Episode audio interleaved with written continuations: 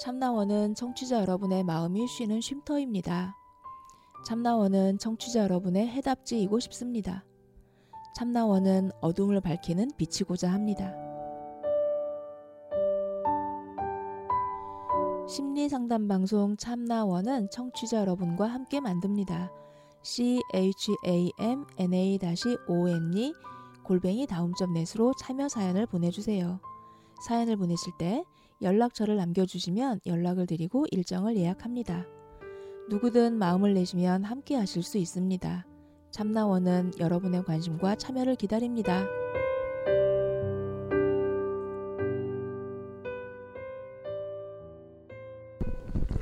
안녕하세요. 솔까말 시간입니다. 음, 오늘은 음, 그 그동안 저희가 사실은 어, 적극적으로 해보고 싶긴 했으나 어, 그다지 장이 펼쳐지지 않아서 못 해봤던 여러 가지가 있죠 그런 게. 네 그리고 어, 어쩌면 참나원 시즌에 그 공개 방송에서 그 사용하고 보여드렸던 그런 기법이기도 하잖아요 사, 사이코 드라마라고 하는 사이코 드라마의 이제 역할, 네 음, 역할 연습. 음. 네. 이런 그래서 뭐 이쯤에 그 사이코 드라마가 뭔지 그리고 사실은 알게 모르게 우리가 상담하는 아, 안에도 그런 사이코 드라마가 또 포함이 되기도 하잖아요. 예, 예. 그래서 이게 어떻게 구성이 되어 있고 상담에서 사이코 드라마는 또 어떤 식으로 그 기능을 하는지 이런 얘기들을 한번 소개해 보고 싶은 생각이 솔직히 까놓고 말해서 들었습니다. 참 오래간만이네요 사이코 드라마 소개하는 게 네. 옛날에 많이 했었는데 네. 이 사이코 드라마라는 소리를 들으면 이 쌤 어떠세요? 이 사이코하고 사이코 드라마는 상관이 있을까요? 없을까요? 상관이 없죠. 사이코들이 하는 드라마가 사이코 드라마 아닌가요? 뭐 그렇게 생각이 될 수 있을 것 같아요. 여전히 상담이라고 하는 영역이 아픈 사람이나 문제 있는 사람들이 오는 거라고 생각을 하는 분들이 많으니까. 그러니까 용어 자체가 사이코 드라마라고 해서 이게 사이코들의 드라마 이런 뜻이 아닙니다. 음, 그렇죠. 여기서 사이코 드라마가 되는 거는 원래 이제 사이키 해가지고 사이키 플러스 드라마 예, 정신적인 심리적인 이런 의미와 드라마가 붙은 말이거든요. 네. 근데 이게 이게 연결될 때 이 발음을 좋게 하기 위해서 이제 e가 o로 바뀌는 거죠. 그래서 음, 사이코 드라마가 된 거죠. 네. 그러니까 심리극 이렇게 번역이 됩니다. 그렇죠. 그러니까 현실 드라마가 아니라 심리 드라마라는 거죠. 가끔 TV에서도 한동안 그렇게 사이코 드라마 심리극 하는 거가 정신과 의사가 하는 것들이 있었어요. 방송이 됐었어요. 보여진 적이 있었는데 예. 그거 보시면서 어떠셨어요? 어, 그거는 제, 제가 아는 사이코 드라마하고 많이 달라요. 그리고 그걸 진행하셨던 분은 상당히 그거를 소설처럼 문학처럼 그렇게 진행을 하셨거든요. 그러니까 그리고 그분이 갖고 있었던 이론적인 배경은 또 제가 갖고 있는 배경과 좀, 좀 다릅니다. 저는 그거를 보면서 물론 방송이라서 편집해야 되기 때문에 이렇게 음. 전체적인 흐름을 보여줄 수 없는 부분 부분이라 할지라도 너무 억지스러운 느낌이 많이 들어가지고요. 그러니까 이제 그분이 그 사이코 드라마 그 하신 그 정신과 의사 그분이 자기가 각본을 썼다니까요. 그건 소설을 정통 쓰셨네요. 사이코 드라마가 아니에요. 그거. 소설을 쓰신 거죠? 예, 소설을 쓴 거예요. 그 일종의 픽션이에요, 픽션. 음. 근데 근데 그, 그렇게 방송이 됐기 때문에 사이코 드라마는 다 그런 거라고 생각을 그러니까 일단 병 치료하는. 뭐 그런 걸로만 이렇게 생각하시는데 절대 그런 게 아닙니다. 네, 그래서 그 그야말로 오해를 좀 풀어주셔야 되겠는데요. 그래서 사이코 드라마는요, 이제 모레노라고 하는 정신과 의사로부터 이제 시작된 거라고 볼 수 있는데 이 사이코 드라마. 아, 죄송합니다. 음, 쓸데없는 F시죠. 그,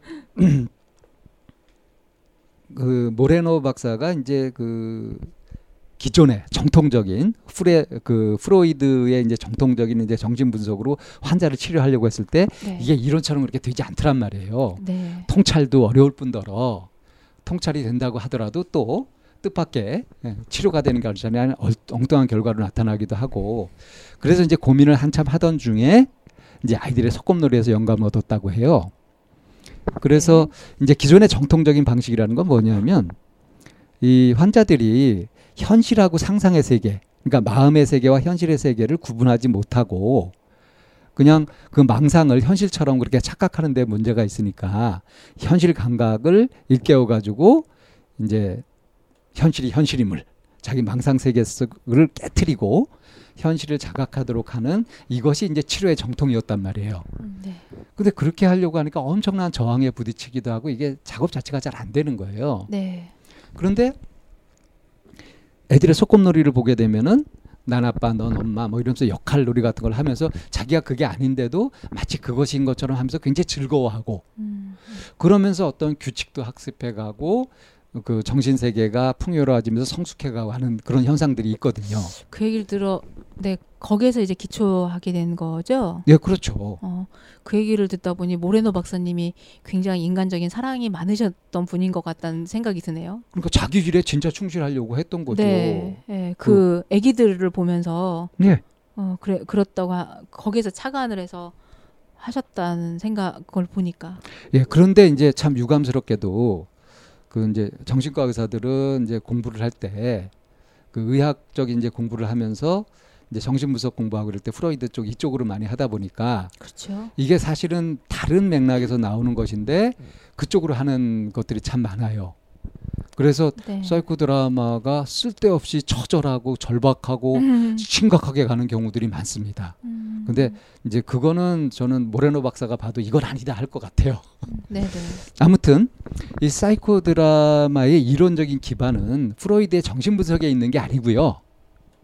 오히려 그 게스탈트 심리학이라고 하는 분야가 있어요. 네. 그쪽 분야에 근거한 거라고 보면 됩니다. 음. 게슈탈트 심리학이 베이스로 하는 것이 무엇인지에 대해서 말씀해 주셔야 될 것 같아요. 게스탈트라고 하는 말이 이제 독일어인데요.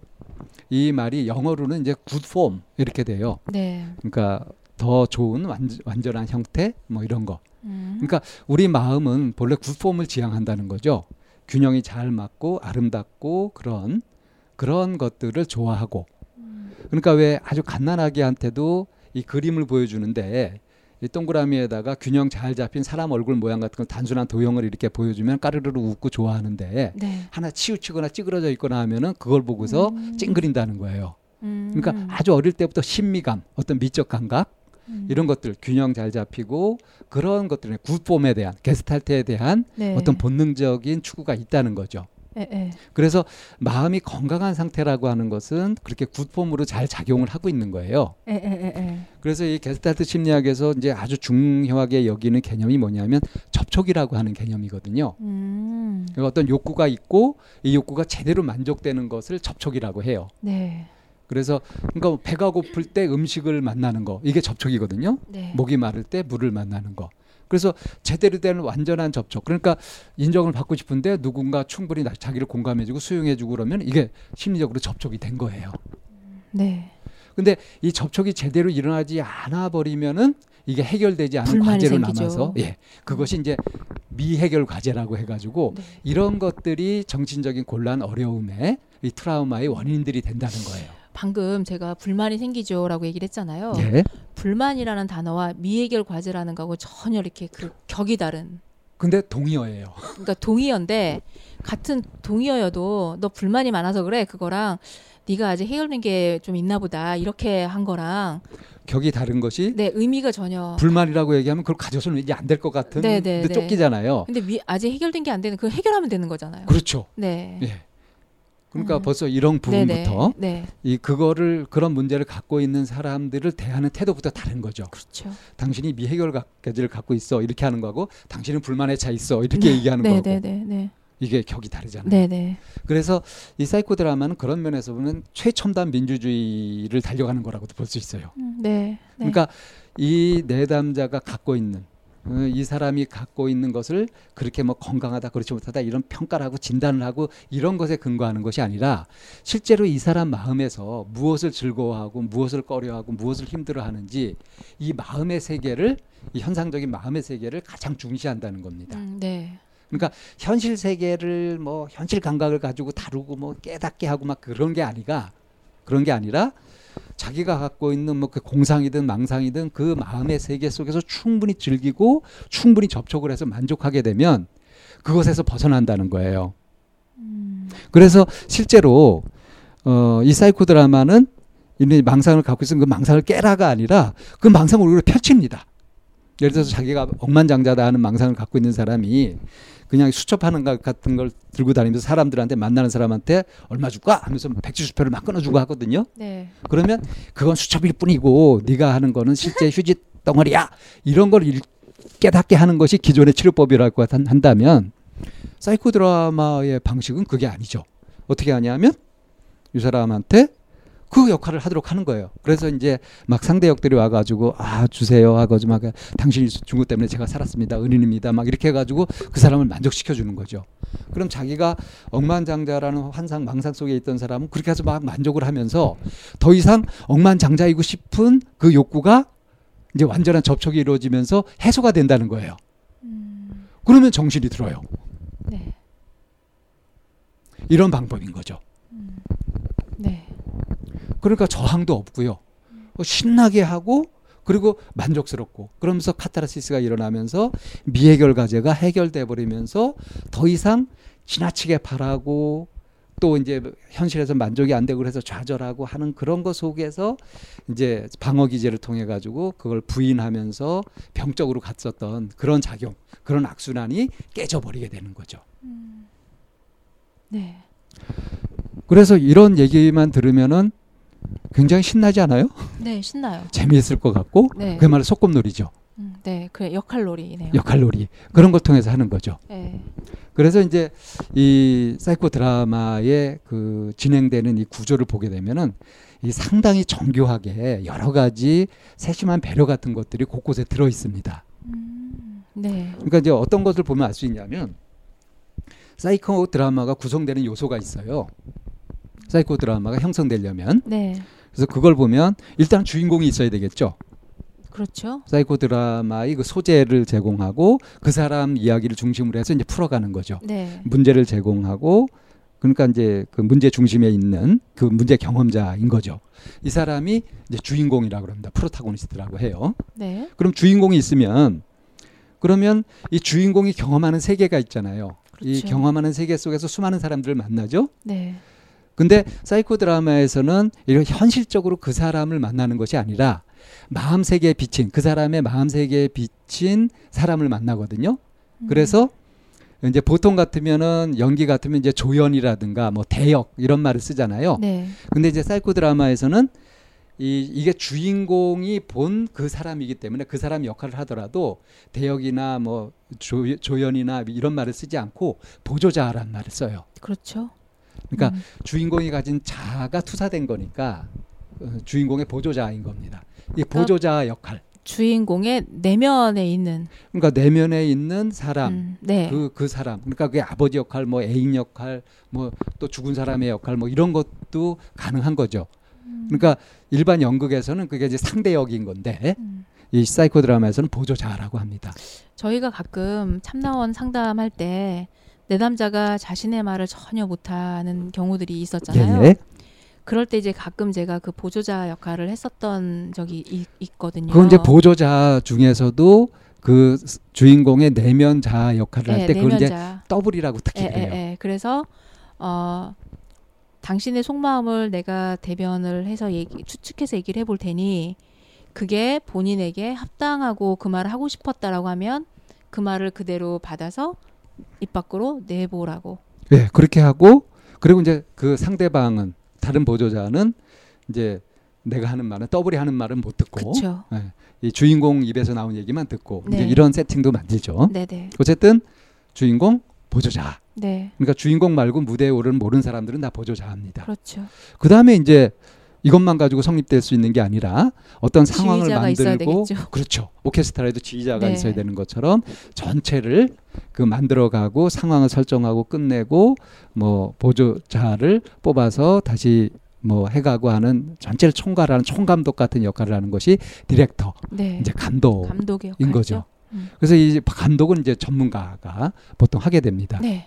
그래서 이 전문가는 주인공의 그 마음 세계를 이 무대에 마음껏 펼쳐낼 수 있도록 그렇게 이제 상황을 그 하고 이끌어가고 하는 식으로 이제 전체적인 진행을 맡게 되죠. 네. 그래서 이 감독 역할을 하는 사람은 상당히 전문적인 역량도 갖고 있어야 되지만 어, 그 내담자 주인공한테 공감하는 공감 능력이 아주 절대적으로 필요해요. 그렇죠. 이 사이코 드라마를 하는 사람들도 그래서 이, 이 이런 공감 능력을 갖고 싶어 합니다. 근데 그게 음. 사실은 굉장히 만만치 않은 일이죠. 굉장히 어려운 일이죠. 음. 그 다음에 이제 그 사이코 드라마의 구성 요소 중에 중요한 것 중에 하나가 관객입니다. audience, 음. 관객. 관객이 뭐가 중요한가 싶지 않아요? 그러게요. 우리가 일반적으로 연극 같은 거 생각하면 그뭐 연출 뭐 대본 그리고 배우들이 있어가지고 아, 네. 그 무대에서 막 행해지는 걸 보고서 뭐 감동을 느끼고 막 이런 그러니까 가, 그 연극이 만들어지는 과정에 관객은 그냥 관찰자고 수혜자잖아요. 네. 근데 사이코 드라마의 관객은 그게 아니에요. 같이 하는 거죠. 예, 참여자입니다. 음. 그리고 이 사이코 드라마에 관객이 있음으로 해서 사이코 드라마의 전체적인 어떤 그 경계가 생기면서 어떤 방어벽 역할도 방풍림 역할 같은 것을 한다고 볼 수 있어요. 음. 네네네네. 그래서 이 사이코 드라마의 관객은 이걸 바라볼 때 그냥 냉정하게 이렇게 바라보는 것이 아니라 참여를. 거기서 같이 참여를 하기도 합니다. 네. 목소리를 참여하기도 하고요. 자기 감정이 올라오면 막 소리를 질러서 이렇게 하기도 하고. 음. 그럼 이제 연출자는 그때 그때 따라서 아까 감독이라고 얘기했죠. 이걸 네. 연출이라고 하는데 네. 이 연출은 이 디렉터 이 연출은 이제 그걸 갖다가 무대 위에 올리기도 하고 또는 이제 뭐 관객을 제지하기도 하고 하는 식으로 하면서 이제 끌어가게 되거든요. 음. 그러니까 참여 관찰자. 음.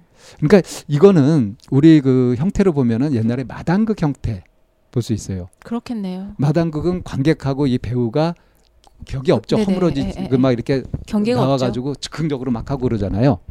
그런 식으로 진행이 됩니다. 그래서 음. 관객도 굉장히 중요한 요소고요. 없죠. 음. 그리고 이 이제 관객의 호응도에 따라서 이게 예, 주인공이 받는 힘이 달라져요. 네 달라지거든요. 그래서 사이코 드라마에서는 관객 교육도 합니다. 음. 처음에 음. 이런 식으로 이렇게 하는 것이 좋고 그다음에 마무리했을 때 음. 이제 그 sharing이라는 공감이라고 하는 네네네. 부분을 또 같이 하기도 하거든요. 네. 아무튼 이제 그런 역할을 하고요. 마지막 요소가 이것도 굉장히 중요한 요소인데 무대, 스테이지, 무대가 굉장히 중요한 요소에 들어가요. 음. 이 무대에 이제 들어가는 게 뭐가 있냐면 조명, 조명. 음향, 음. 그리고 이제 필요한 소품 같은 것들이에요. 네. 대개 이제 이게 뭐 분노 감정 같은 걸 표출하고 막 이렇게 할, 때, 할 때는 상대를 막 때리기도 하고 그래야 되거든요. 아, 네. 근데 실제 막 몽둥이 가지고 때리면 어떻게 되겠어요? 큰일 나잖아요. 그래서 손방망이라든가 이런 것들 또 소리만 크게 나는 뭐라든가 음. 이런 걸로 해가지고 그 효과를 보는 거죠. 음. 그리고 이제 색색의 천이라든가 또는 많이 쓰이는 게 이제 비의자 이런 소품 같은 것들 많이 쓰고요. 음. 그리고 이제 조명도 이제 과거 상황으로 돌아갈 때는 보통 적색 조명 같은 거 쓰고요. 음. 그리고 현재 상황 할때 이제 백색이나 노란색 조명 같은 것들을 쓰게 되고 아직 오는 미래 세계나 가상 세계 같은 것들은 이제 푸른색 계통의 그런 조명 같은 걸 쓰고 이렇게 색계에 따라서 이 느낌이 달라지기 때문에 이제 그런 방식으로 조명도 굉장히 중요한 역할을 하고요. 그리고 이제 배경 음악을 깐다든가 어, 하는 이 음향도 굉장히 중요한 역할을 합니다. 특히 그래서 이 무대는 필요한 조명을 적절하게 쓰고 또 어느 정도 소음도 방지되고 이래야 되기 때문에 이제 방음 장치가 잘 돼 있고 암전을 만들 수 있는 그러니까 깜깜한 상태를 만들 수 음, 있는 네네네. 그런 곳이 무대로 적당해요. 그런 것들이 사실은 이제 집중할 수 있게 도와주는 거잖아요. 그러니까 주인공이 그 음. 어떤 상황들을 경험하고 재체험하고 그래서 미해 결 과제를 해결하고 하는데 이 심리 몰입할 수 있게. 예, 몰입할 수 있게. 음. 그러니까 현실 세계에서 마음의 세계로 들어가서 자기 마음의 세계를 마음껏 펼쳐 보이고 재체험하고 하는데 그렇게 들어갈 수 있도록 하는데 도움이 되는 거죠. 그렇겠네요. 그래서 애초에 이제 이 모레노 박사가 이렇게 했던 그걸 보면 원형 극장으로 되어 있으면서 3단으로 됐다 그래요. 음. 네. 그래서 처음에 시작은 이제 밑에 현실 세계에서 해가지고요. 네. 어느 정도 몰입이 되면 이제 점점 올라가는. 예, 올라가서 네. 이제 제- 제일 마지막 단은 이제 완전히 마음의 세계 속으로 들어가는 건데요. 네. 이게 진행되는 이제 과정이 이제 크게 세 단계 또는 네 단계로 진행이 됩니다. 음. 그래서 warm up 해서 준비 단계가 있고요. 네. 그다음에 acting out 해가지고 막 상황이 나와가지고 뭔가 작업이 한참 이루어지고요. 음. 거기서 바로 끝내는 것이 아니라 acting out이라고 하는 것은 이제 연출하는 그런 여러 가지가 다 포함되는 거죠. 주인공이 활동을 하고 네. 보조자와 그리고 디렉터에 의해서 그러니까 감독에 의해서 이렇게 상황을 이렇게 도출해내는. 그러니까 한마디로 말하면 그 미해결 과제를 해결해가는 전체 과정이 네네. 본격적인 그 실행 과정이라고 네, 보면 네, 되죠. 네. 그것을 acting acting out이라고 하고요. 네. acting in인가? 헷갈린다. acting out. 그 다음에 이제 마지막으로 거기서 그냥 끝내버리는 것이 아니라 sharing이라고 하는 과정을 네, 해요. 그냥 끝내버리면 그야말로 목욕하고 나서 빨가벗고 밖에 나가는 나가는 거하고 거죠. 똑같은 그러니까 거니까. warm up은 모- 옷을 벗는 거. 음. 그 다음에 acting out은 그 몸을 다 씻는 거. 네, 그 다음에 이제 sharing은 다시 옷을 입는 거. 그렇죠. 현실 세계로 되돌아오는 과정이라고 할 수 있고요. 네, 그리고 이제 경우에 따라서는 이게 3단계가 이제 정형인데 경우에 따라서는 4단계, 네 번째 단계가 있는 경우가 있어요. discussion. 네, 그러니까 토론 시간이 있는 경우도 있고 없는 경우도 있는데 이거 공부 목적으로 자기 성장 목적으로 이걸 하게 될 때는 그 이제 그 밀접한 그 성원들 사이에서 충분한 신뢰 관계가 형성되는 사이에서 이제 할 수 있는 거죠. 음, 진행됐던 것에서 이제 비판도 해보고 뭐 다른 대안도 찾아보고 하는 그런 시간들을 가져보기도 합니다. 그 discussion 그 토론해보는 그 시간이 되게 많이 도움이 됐었어요. 공부할 때 엄청 어, 도움이 되죠. 그리고 오히려 주인공에게도 현실로 돌아오는 데 있어서 굉장히 큰 도움이 되는 부분. 빨리 회복되는데 네네. 네, 도움이 되죠. 예, 예. 그러니까 그 자기 자신을 그 아주 이성적이고 합리적으로 설명할 수 있는 시간이 되니까. 예. 아, 그래서 그런 식으로 이렇게 진행이 돼 가면서요. 처음 이제 웜업에서는 제가 이제 현실 세계에서 마음의 세계로 이제 들어가는 과정이라고 했는데 보통 이제 이 서먹서먹하고 그렇잖아요. 그래서 분위기 띄우고 하면서 뭐 같이 이제 놀이를 한다든가 같이 노래를 부른다든가 하는 식으로 해서 어떤 것은 이제 동작 활동을 통해서 이렇게 하는 비언어적인 그런 기법 같은 거 쓰기도 warm up 기법 같은 거 쓰기도 하고 어떤 경우에 이제 언어적으로 뭐 지난 한 주간 있었던 뭐 기분 좋은 일 나쁜 일 이런 걸 얘기하면서 분위기를 잡아가는 그런 식으로 해서 ice breaking이라고 하죠. 그 단단하게 굳어 있는 어색한 분위기를 깨고 좀 친밀하고 음. 이 분위기를 열어가는 거죠. 그래서 안심하고 마음의 세계 속으로 들어갈 수 있도록 그리고 이제 주인공이 선정되고 하는 과정이 일어나고 이제 주인공이 자기 얘기를 마음껏 펼치는 것이 acting out 과정인데 네. 이 acting out 과정이 일반 드라마하고 다른 점은 뭐냐면요. 일반 드라마는 가상인데 실제처럼 보이게 만드는 거잖아요. 네. 근데 이 사이코 드라마의 이 작업 단계는 acting in이네요. 그러고 보니까. 그러니까 뭐냐 하면 이런 상황 속에서 이 주인공이 재체험을 하는 거거든요. 음. 그러니까 방향이 보여주는 데 있는 것이 아니라. 주인공의 체험에 관심이 있는 거예요. 음. 그래서 연기를 잘해야 되고 뭐 이러는 것이 아니라 주인공이 얼마만큼 거기서 실제처럼 체험을 해내고 마음의 영향을 받느냐 하는 게 중요하거든요. 그래서 acting in이 맞네요. 음. 그다음에 이제 sharing이라고 하는 것은 이제 비난이나 뭐 분석이나 이런 게 차갑게 하는 작업이 아니라 공유하고 마음을 함께 하는 작업. 네. 그래서 내가 혼자가 아니었구나 하는 그 마음을 이제 진하게 느낄 수도 있고 이, 이러면서 이제 관객들도 치유 경험 같은 걸 하게 되고 이렇게 됩니다. 굉장히 강력하죠. 네.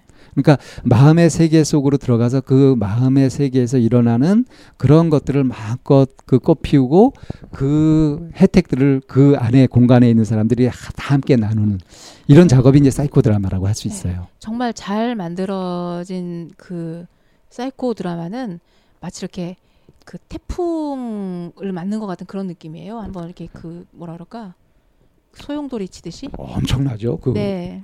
그게 굉장히 강력하잖아요, 네, 효과가. 네. 네. 그래서 이 사이코 드라마를 참여하게 될 때 이제 바람직한 어, 가져야 될 태도가 뭐냐면 자발적으로 자기 스스로 그리고 미리 계획되고 준비된 걸 하는 것이 아니라 즉흥적으로 즉흥적으로. 자발성과 즉흥성 음.